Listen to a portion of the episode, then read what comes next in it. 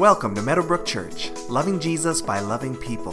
For more information about who we are, find us online at www.meadowbrook.ca. Turn with me in your Bibles to Hebrews chapter 3. If you need a Bible, there's a Bible on the pew in front of you. It's page 1206 in that Bible.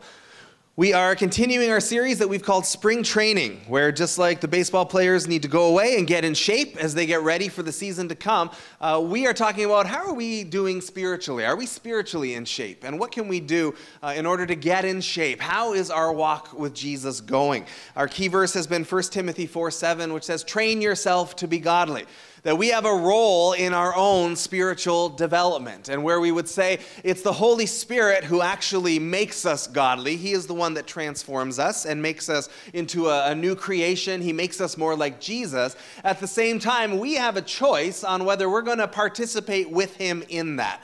Uh, we can't just sit around and assume that it's all going to happen. We have a role to play. We are called to train ourselves to be godly, to participate uh, in this growing uh, understanding of who Jesus is and how we can live like Him and walk like Him and be more like Him. And so we have done this series uh, wanting to be very practical and just kind of very down to earth and talking about what are the different ways that we can partner with the Holy Spirit as He makes us new in our lives. So we've been talking about what are sometimes called the spiritual disciplines what they can look like. And so we're going to continue with this for a few more weeks. This will take us till mid June, uh, and then we will be doing a couple of different things as we get ready for the summer.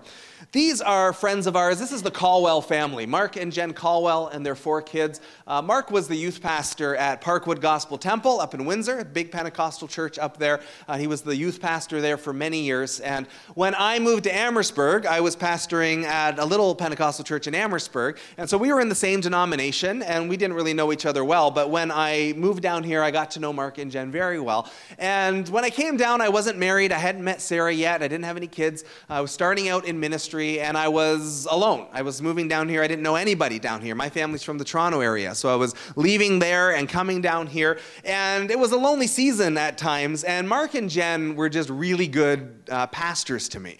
Uh, they were a few years older than I was. They were further ahead in ministry. They were further ahead in life. And they would just have me over for dinner, have me over for coffee. Mark and I would get together for a movie or whatever. And uh, they just had a lot of compassion on the kid who was new at this and by himself. Uh, and it was a really good picture of hospitality as they would have me over.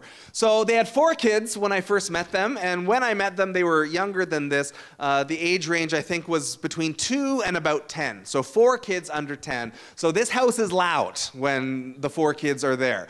And they were fantastic kids, and Mark and Jen are fantastic parents. But one of the early times where I was hanging out with them, we had had dinner, and dinner was over, and the kids went downstairs, and uh, they were playing, and the adults were upstairs having coffee and talking. And from downstairs, the sound is just pure chaos coming up the staircase. And it's just kids being kids. It's nothing at all uh, that anyone who's a parent hasn't heard before. But there's just banging and crashing, and there's fighting and screaming, and give that back. That's mine. I'm telling mom. And Mark and Jen are just drinking their coffee through all of it. They're not budging at all. And then there's times where there's crying happening, like you would hear a boom and then a ah! And again, Mark and Jen just carry on drinking their coffee, and I'm going, Do you guys want me to go down and take? I, I don't want to step on any toes, but that sounds like something happened.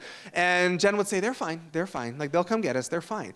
Uh, and again, they really are fantastic parents. Um, and so this chaos is going on for a while, like for, you know, an hour, and just banging and crashing. I'm on edge the whole time because I don't have kids, and I certainly don't have multiple kids, and I don't know what kids are supposed to sound like, but this sounds really loud. I live by myself in a condo where it's very quiet and peaceful, and so this is chaos all the time. And so I was just kind of on edge, and anytime someone cried, I would kind of tense up and, and just like, hey, you guys sure you don't want to go handle this? And then there was a point where Mariah, one of the daughters, daughters cried out, and both parents jumped up, and Jen went charging down the stairs. And Mariah had cried out several times, and they hadn't reacted at all. Uh, but this time, Mariah cried, and Jen went charging down. And Mark said, Oh, it'll be fine. He said she hurt herself, but, but it'll be fine.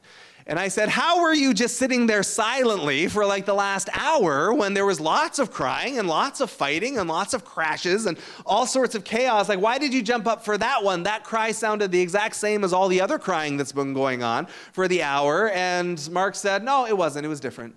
It was a different cry.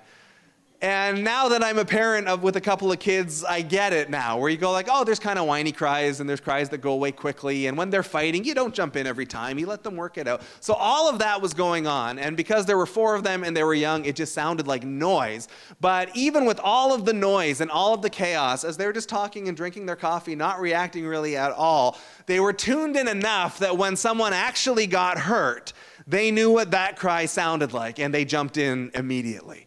Uh, and it's a decent picture of where we are going today, because today we are talking about uh, what is sometimes called discernment, what is sometimes called being spirit led, what is sometimes just simply called hearing from God. And we're going to talk about how, with all of the noise going on in our life, how can we hear from God? Because if you are a follower of Jesus, the Holy Spirit lives inside you. He is inside you right now. And the Bible says that He is speaking. And if God Himself, who lives inside you, is speaking, then we probably want to be listening. That's probably important.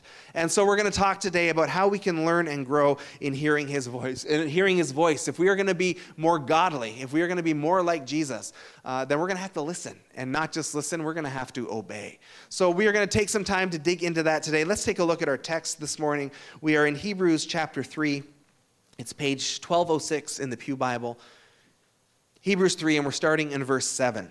So, as the Holy Spirit says, Today, if you hear his voice, do not harden your hearts, as you did in the rebellion during the time of testing in the wilderness, where your ancestors tested and tried me, though for 40 years they saw what I did. That is why I was angry with that generation. I said, Their hearts are always going astray, and they have not known my ways. So I declared on oath in my anger, They shall never enter my rest. They would not come into the promised land. See to it, brothers and sisters, that none of you has a sinful, unbelieving heart that turns away from the living God, but encourage one another daily, as long as it is called today, so that none of you may be hardened by sin's deceitfulness. We have come to share in Christ if indeed we hold our original conviction firmly to the very end. As has just been said, today, if you hear his voice, do not harden your hearts as you did in the rebellion. So that's a passage that's speaking of Israel. Uh, Israel, as they wandered through the desert, they saw God do incredible things. God spoke to them clearly at Mount Sinai. God was always showing up in amazing ways, and they just seemed to have this cycle of they would see amazing things, they would get full of faith, and then as soon as things got a little bit difficult, they would just kind of fall apart. All that faith would go away. And their hearts obviously got hard, as this passage was talking about. And so this is originally about Israel, but the author of Hebrews is speaking speaking it to us as Christians. And it's in there a couple of times and more if you keep reading that says, if he is speaking to you right now, make sure you're listening. If he is speaking, then don't harden your hearts. If he is speaking, listen and respond and make sure you are walking in his ways. Because we see in this passage, uh, God is actually not happy with Israel when he's speaking to them and they ignore him. And so, we, as followers of Jesus, again, there is just an expectation in Scripture that God will be speaking to us. And of course, He speaks to us through His Word, but that's not the only way that He speaks. There are streams of the church that believe that God stopped speaking when the Bible was finished, that that was all the speaking God needed to do. Uh, we would reject that idea soundly because God didn't just give us His Word. Jesus also said the Holy Spirit's going to come and He will lead you into all truth. He will tell you what you need to know. He will direct you in the way that you should go. You will not be left alone in this life. God is going to come and continue to lead you. The God who is speaking to you right now in Jesus is going to go back to heaven, but God the Spirit is going to come and He is going to keep speaking. And so there's an expectation in the New Testament that the Lord will still be speaking to us. And that alone might be new to some of us, and that's good. Uh, but we are, are trying to kind of walk with that just basic theological understanding. Jesus put it this way in John 10 27 My sheep hear my voice, and I know them, and they follow me. There's three beautiful things in a row there. That we would hear his voice, that Jesus would be speaking to us. He knows us, he loves us, and as he speaks, we will follow. And the sheep don't always know where to go, and we don't always know what to do in life, and we don't always know every path we should take. We don't know how to respond in every circumstance. We don't know what to do when we're overwhelmed with something. We do not always know what we are supposed to do, or what we are supposed to say, or where we are supposed to go, but there is a good shepherd leading the way. And our job is to hear his voice and respond. We are not left alone. And so I can spend a tremendous amount of energy in my life trying to solve my own problems. But a better use of my energy is how can I hear his voice? Because he's smarter than I am, by a lot. His ways are higher than our ways. His thoughts are higher than our thoughts. He knows the end from the beginning. He knows this stuff. And so my job is to hear his voice and to respond. And if there is a God in heaven, which we believe is true, and if we believe that he loves us, and if we believe that he is wiser than any human on earth by infinity, and if we believe his ways are higher and his thoughts are higher, if we believe he knows all things and knows all paths and knows the plans that he has for us to prosper us and not to harm us, and if we believe that He is speaking to us still, then it must be very important to learn how to hear that voice and respond. Because it is exhausting to try and figure out life by myself. It is exhausting to do that. And if there is a God who is speaking and telling me where I should go and what I should do, then that's going to be very, very important. There was a Catholic priest in the 1500s named Ignatius, and when it comes to the Catholic Church, certainly there would be some theological things that we disagree with as Anabaptists, but the vast majority of what we believe is the same. And Ignatius was a Catholic priest in Spain in the 1500s, and he was thoroughly Christ centered and thoroughly grounded in Scripture. And the heart and the call on his life was how can we help people connect with God better? How can we help you in your own relationship with Him uh, go deeper? And so Ignatius wrote a lot about prayer, and he wrote a lot about uh, faithfulness, and he wrote a lot about obedience, and he wrote a lot about uh, listening to God and hearing His voice. And he created something called the spiritual exercises, which was something that was meant to be done kind of in a retreat format, where you would go with a trained spiritual director who would walk you through these exercises, and these exercises would help you uh, to tap into God's presence, to learn how to pray better, to learn how to be more sensitive to His leading. And so today, uh, we're going to spend some time going through what Ignatius taught on that because he wrote this in the 1500s, but it is still kind of the baseline for discernment. And even if you've read a new book or seen a new teaching on discernment, everybody is ultimately quoting Ignatius. It's just gotten so ingrained in the body of Christ for 500 years uh, that what God did through him in his teaching on this uh, is just kind of the standard for how do we hear God's voice. So uh, we're going to learn from Ignatius today and, uh, and what he had to say about how we discern. When we talk about the word discern, uh, it's from the Latin discerne, and it literally just means to distinguish. Uh, that's all it means. It's just how do we distinguish something? Uh, and so, as we are going through today, we'll talk about different ways we can do that. Uh, I don't say this that often, but this might be a good day to take notes just because we're going to cover a lot of stuff. There's note paper in the pew in front of you, uh, and I don't want you to forget something if there's something that's important to you.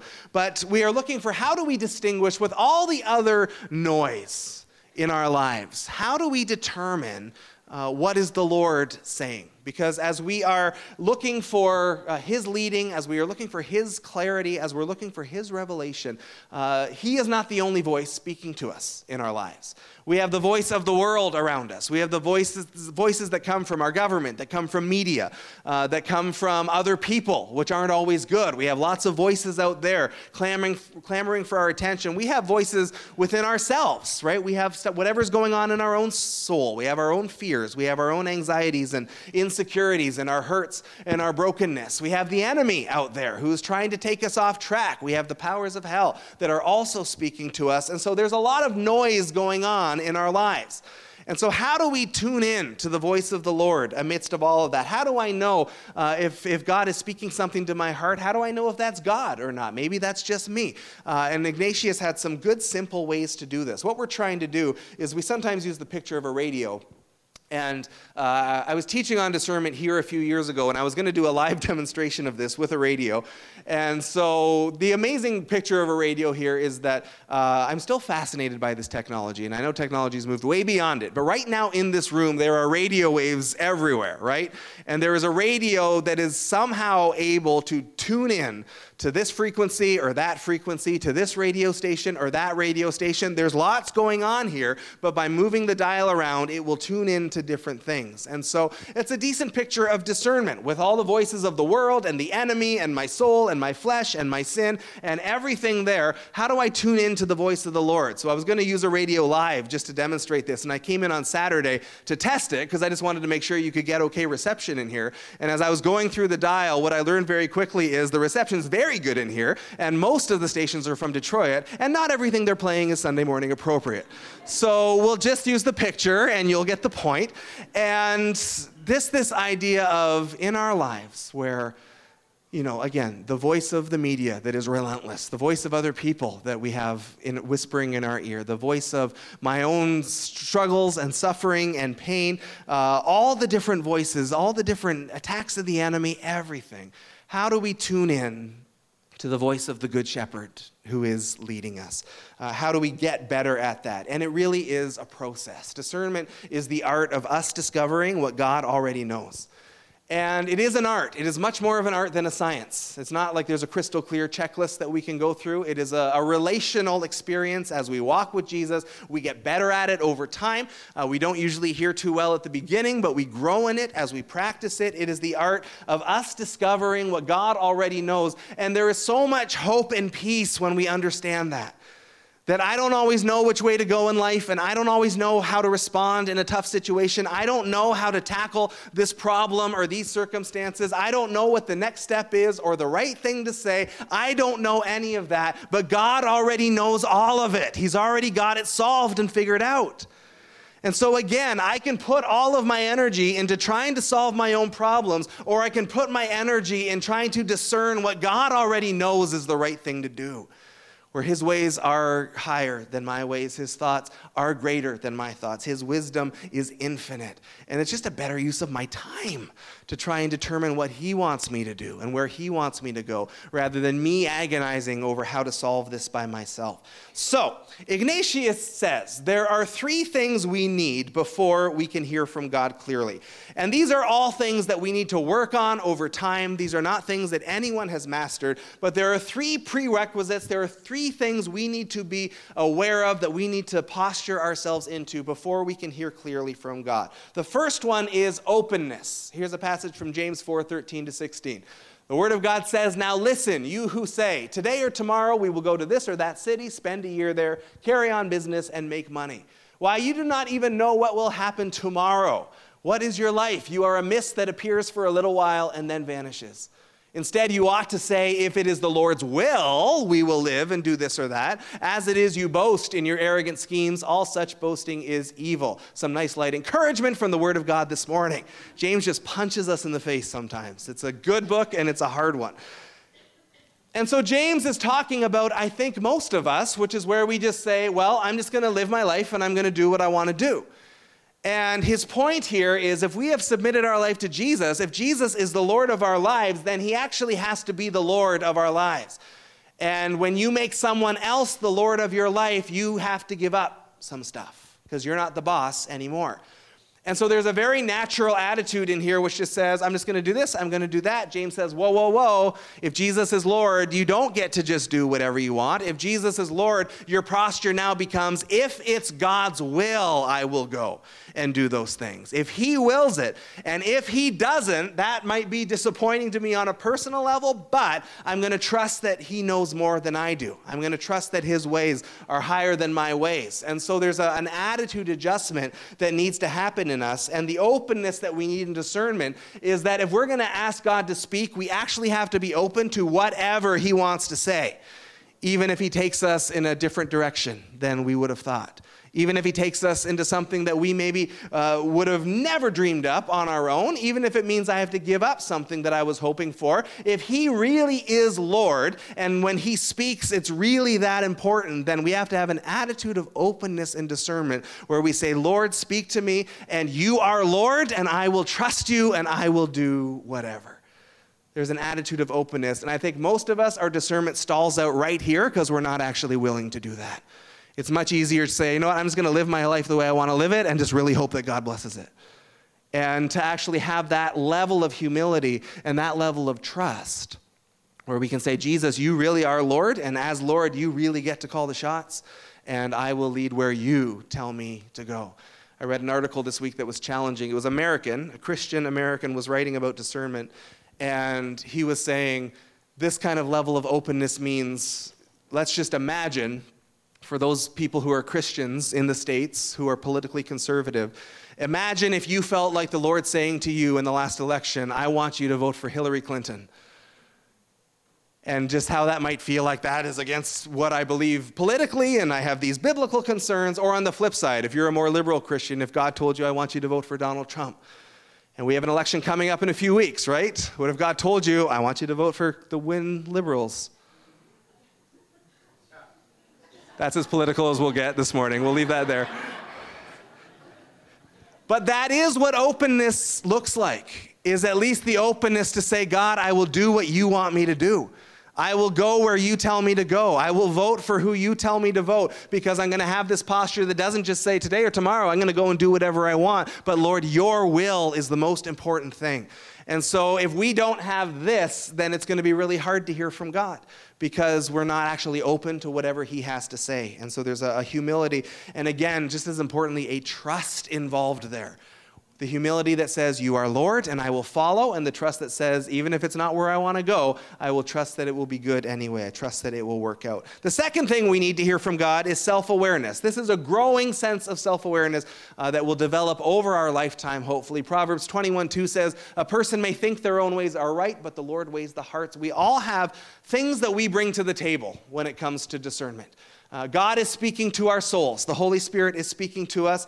And yet, there's a lot of us. There's a lot of our own junk in there still as well. So, part of growing in self awareness is just being aware of where our, our selfish things, where our sinful things, where our baggage, uh, where different aspects of our personality might be tainting our discernment. They might be affecting that that if the Holy Spirit is going to speak to my soul, that if I'm an emotional person by nature, then my emotions might get mixed up in my sense of the Lord's leading. If I'm a really structured person, then that sense of structure might get really mixed up uh, in the Lord's leading. If I'm really confident, charge ahead, get things done, then I might hear from God that I'm always supposed to charge ahead and get things done. And if I'm really cautious and more laid back, then I might always have a sense that God just wants me to be cautious and lay back because our own self can get mixed up in the discernment. And so the big thing with this is, uh, again, just being aware. We're always going to be who we are, and hopefully we're becoming more like Jesus. But to have some self awareness, where might myself be getting mixed up in hearing God's voice? And other people can be really helpful in helping us determine that. So we need openness, we need some self awareness, ever increasing, and then we need courage, the last one. 2 Timothy 1 7. But for the Spirit God gave us does not make us timid, but gives us power power, love, and self discipline. The Spirit comes to send us out. The Spirit comes to move us forward. The Spirit gives us the power to go and do that. And so, if we are open enough to say, Lord, uh, I will do whatever you want and, and I will go wherever you tell me to go, if we have some self awareness where we say, I know where my own personality might be tainting my discernment, and so I'm able to kind of work on that and put that aside, the last part is we then need the courage to actually go and do it. And we might stall out there as well. Because if the Lord speaks and says, I want you to sell everything you have and embrace a life of poverty as a missionary in, in Africa somewhere, then we actually have to be willing to go and do it. And if we want to grow in our discernment, it's not just about how do I hear his voice, it's about how do I hear his voice and then obey that sense of leading. And if we don't do both of those things, then we don't grow in our gift. If we are willing to do both of those things, then we start to grow because God says, I can trust this person. That if I speak to them, they'll actually listen and do it. And the gift gets sharper and our sense of things gets clearer. So we actually need the courage to walk it out. So these are the things we need just to kind of check ourselves on. Am I actually open to God speaking? uh, even if it's something that I didn't expect? Am I growing in my self awareness to help me discern? And do I have the courage to actually live this out? I don't think anybody has it all or has it all figured out, but these are the things that we just want to be aware of. So, as we are working on that, Ignatius then says there's three ways basically that God speaks to us. Uh, and I'm just going to use nicknames that one of my professors used to talk about the three stages. The first one, my prof called the blast. There are times when God just speaks and it is undeniable. And some people have heard an audible voice. Some people have heard a crystal clear voice from within. Some people have had angelic visitations. Some people have had dreams and visions. There's a few different ways it can happen. But there are times when God just speaks clearly. It is just undeniable that we've heard from him. 2 Corinthians 12, 8 and 9. Paul is struggling with something in his life. And he says, Three times I pleaded with the Lord to take it away from me. But he said to me, My grace is sufficient for you, for my power is made perfect in weakness. So it wasn't like uh, I just had a gentle nudge that this was the way I was supposed to go. It's like, no, Jesus spoke to me. If you have a Bible, those letters will be in red. He knows he heard from Jesus on this matter. And so there are times where that happens. And uh, I think, you know, sometimes when we talk about discernment, there are people, I grew up in the Pentecostal church, and there was a lot of God told me this, and God told me that, and God told me this, and God told me that. And people hear that and have an expectation of this. And I think that's not actually the case. I think this level of revelation is very rare. And I can say I have had it one time in my life where I know for sure that I heard from God without a doubt. And honestly, it came because I was heading into a very rough season, and the, the revelation was just so clear because when things got really rough, I was able to lean on that moment where I know He spoke, and that's what helped get me through. So if you want God to speak clearly, I remember one pastor preaching once, and people would always say, I want to see angels. And he said, No, you don't. When an angel shows up, your life is about to get so nuts that God not wants to toss you a bone and give you a good moment because it's about to get crazy and you're going to need to lean on that moment to get through whatever weirdness. And when you read the Bible, that is exactly what happens. An angel shows up because things are about to get crazy. So, of course, this would be nice if God spoke that clearly every single time. But again, it seems when he speaks that clearly, it's usually because the road's about to get real bumpy. Uh, and so I think these kinds of things are, are pretty rare. The second way that he talks about, this will be a lot more common, uh, my prof called the sense. In 1 Corinthians 7, uh, Paul is teaching the church and he's talking about marriage. Marriage and singleness. Marriage is a wonderful blessing from God. Singleness is a wonderful blessing from God. They are not better than the other. Both are wonderful blessings from God. At the end of the passage, in verse 39 and 40, he's wrapping up and he says, I think that I too have the Spirit of God which is interesting because often when prophets are speaking in the Bible, they say, Thus saith the Lord, God is speaking. And that's not what Paul says here. Paul is talking about it, and he says, Yeah, I just sense that the Spirit is in what I'm saying right now. It's not even a, a strong, definitive statement. It's, it's just, I believe that God is in what I'm writing to you right now. And so sometimes when it comes to discernment, it's not a clear voice, but there is just a sense of this is the right way to go. And we can call it uh, an intuition uh, or an inner feeling, or sometimes it's like a light bulb of clarity where I just go, aha, there's my solution. Uh, sometimes it's just uh, a sense of peace that this is the right direction to go. Uh, sometimes people may have just a, a picture of something or a sense of a word comes, you know, sort of rises up from within. There's a lot of ways it can happen, but it's not necessarily necessarily a crystal clear thing, but it's just at the end of it, you can say, I just have a sense that I'm supposed to do this. This just feels right. Uh, and there's peace that goes alongside that. And so I think when Pentecostals are saying, God told me, God told me, God told me, they're actually talking about this level a lot more. And if we practice this a lot, we can get very confident in a good way in that sense of things. You get to learn this is what the leading of the Holy Spirit feels like. This is what the anointing of the Lord feels like as we practice that. And so there is that level as well. And I think uh, a lot of us maybe are in that point where we're making big decisions decisions, and there was just kind of after prayer, after discussion, uh, there's just peace about heading in this way. And so that's the second way. The third way, my prof called the silence, which is a little bit misleading um, because it's not actually that God is silent. But the third way, Ignatius says, is so if you haven't gotten the blast where you hear from God crystal clearly, and if you don't really have even a sense of where the Spirit is leading, then in those moments when you still need to figure things out, it means that God is trusting you with the God given gifts He has given you to wrestle through this and figure it out. So, God has given you wisdom. He has given you insight. He has given you logic. He has given you reason. He has given you other people in your life. And so, if you haven't heard the divine voice from heaven and you don't have a clear sense of uh, an inner sense of the Spirit's leading, then God is trusting you to wrestle through this and come to the right decision. And so, when Ignatius talks about this level, uh, he gives a list of very practical things we can do. He says things like, So sit down and make a pros and cons list. He was, that was 1500s. See, they were still doing that back then. Write a list of the good things and the bad things. Take some time to try and imagine the consequences if you go down this road versus going down this road. Find brothers and sisters that you trust and talk it out with them. Bathe all of this in prayer. Try to take your emotion out of it and try to look at it as an outsider, completely objectively. What would you do in that solution? And as you go through all of these just very practical things, there will be a point where you come to a conclusion. And as you've prayed through it and as you have trusted what God has given you to work with, uh, trust that you have landed on God's will, especially when other people agree with it and agree with that sense of discernment.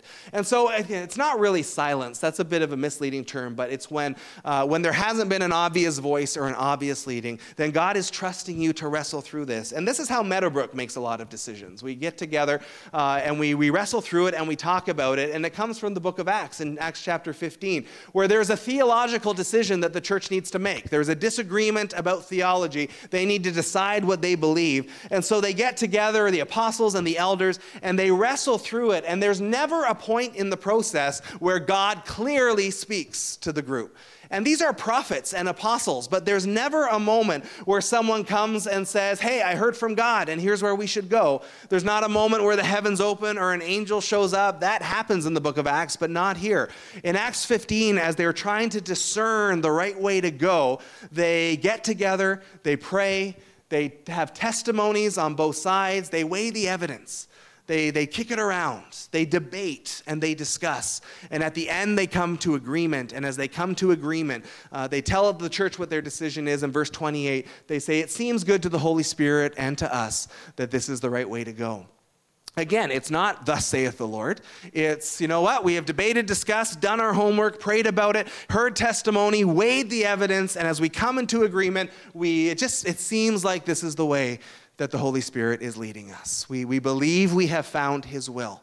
Uh, and so we are going to walk in that. And so, three ways Ignatius talks about God speaks there's the blast, which is very rare, there is the sense of things, which is more common, and then the, even in the silence, where we don't get the first two, it doesn't mean we can't hear from God. And so, there's something for every season, there's something for every part of life that we are in. Something else Ignatius said, as we are trying to hear what the Holy Spirit is saying to us, he said, We need to ask ourselves, what's going on in my soul right now?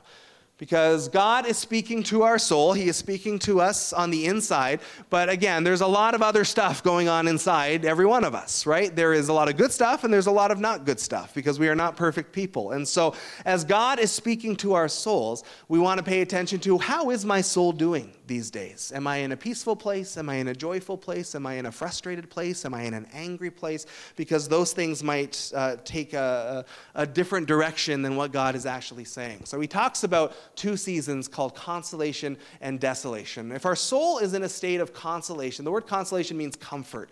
And in the season of consolation, God feels very close. Uh, we are feeling his presence, maybe not tangibly, but we're feeling his presence. We are knowing his peace. We are stirred in our faith. We are excited. We are feeling connected to other believers. We are uh, just full of, of new ideas, new direction. The peace and hope of God are there. We can see where he is working in our lives, and it's very energizing. It's exciting when we are there. The Holy Spirit is clearly at work, and that is exciting. Our soul's in a good place. And it has nothing to do with, con- with circumstances circumstances of our lives. Our lives can be falling apart, and our soul can still be in a place of peace with God. And so, this is where the Spirit is clearly and obviously at work. This is where we sense His presence. This is where uh, a lot of, of us are feeling close to God and intimate with God, and, and it's a good place to be.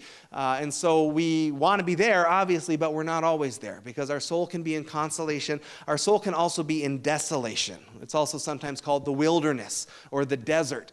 And where the other one, we are feeling full of the Spirit and close to the Spirit, and things are, are, are feeling uh, just very energizing. Uh, the wilderness is the opposite spot. Desolation is where uh, it's not that God leaves, but we maybe lose that sense of His imminent presence. It maybe doesn't feel like He's as close as we were. And it tends to turn us inwards. There's usually some negative feelings associated with it. It pulls us away from other people. We get frustrated. We want to give up. Uh, it tends to take over everything. We don't feel that peace and hope in the same way. Harder to see where God is at work, and it's not energizing at all. It's tiring.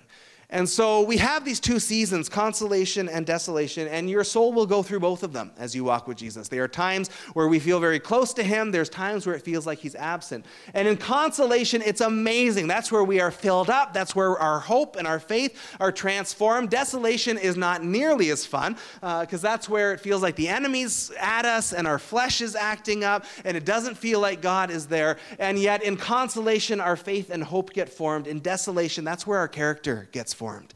That's where we're tested and tried. That's where Israel went through the wilderness for 40 years, as we just read, to be tested and tried. Even Jesus had to head out into the wilderness as his ministry was starting.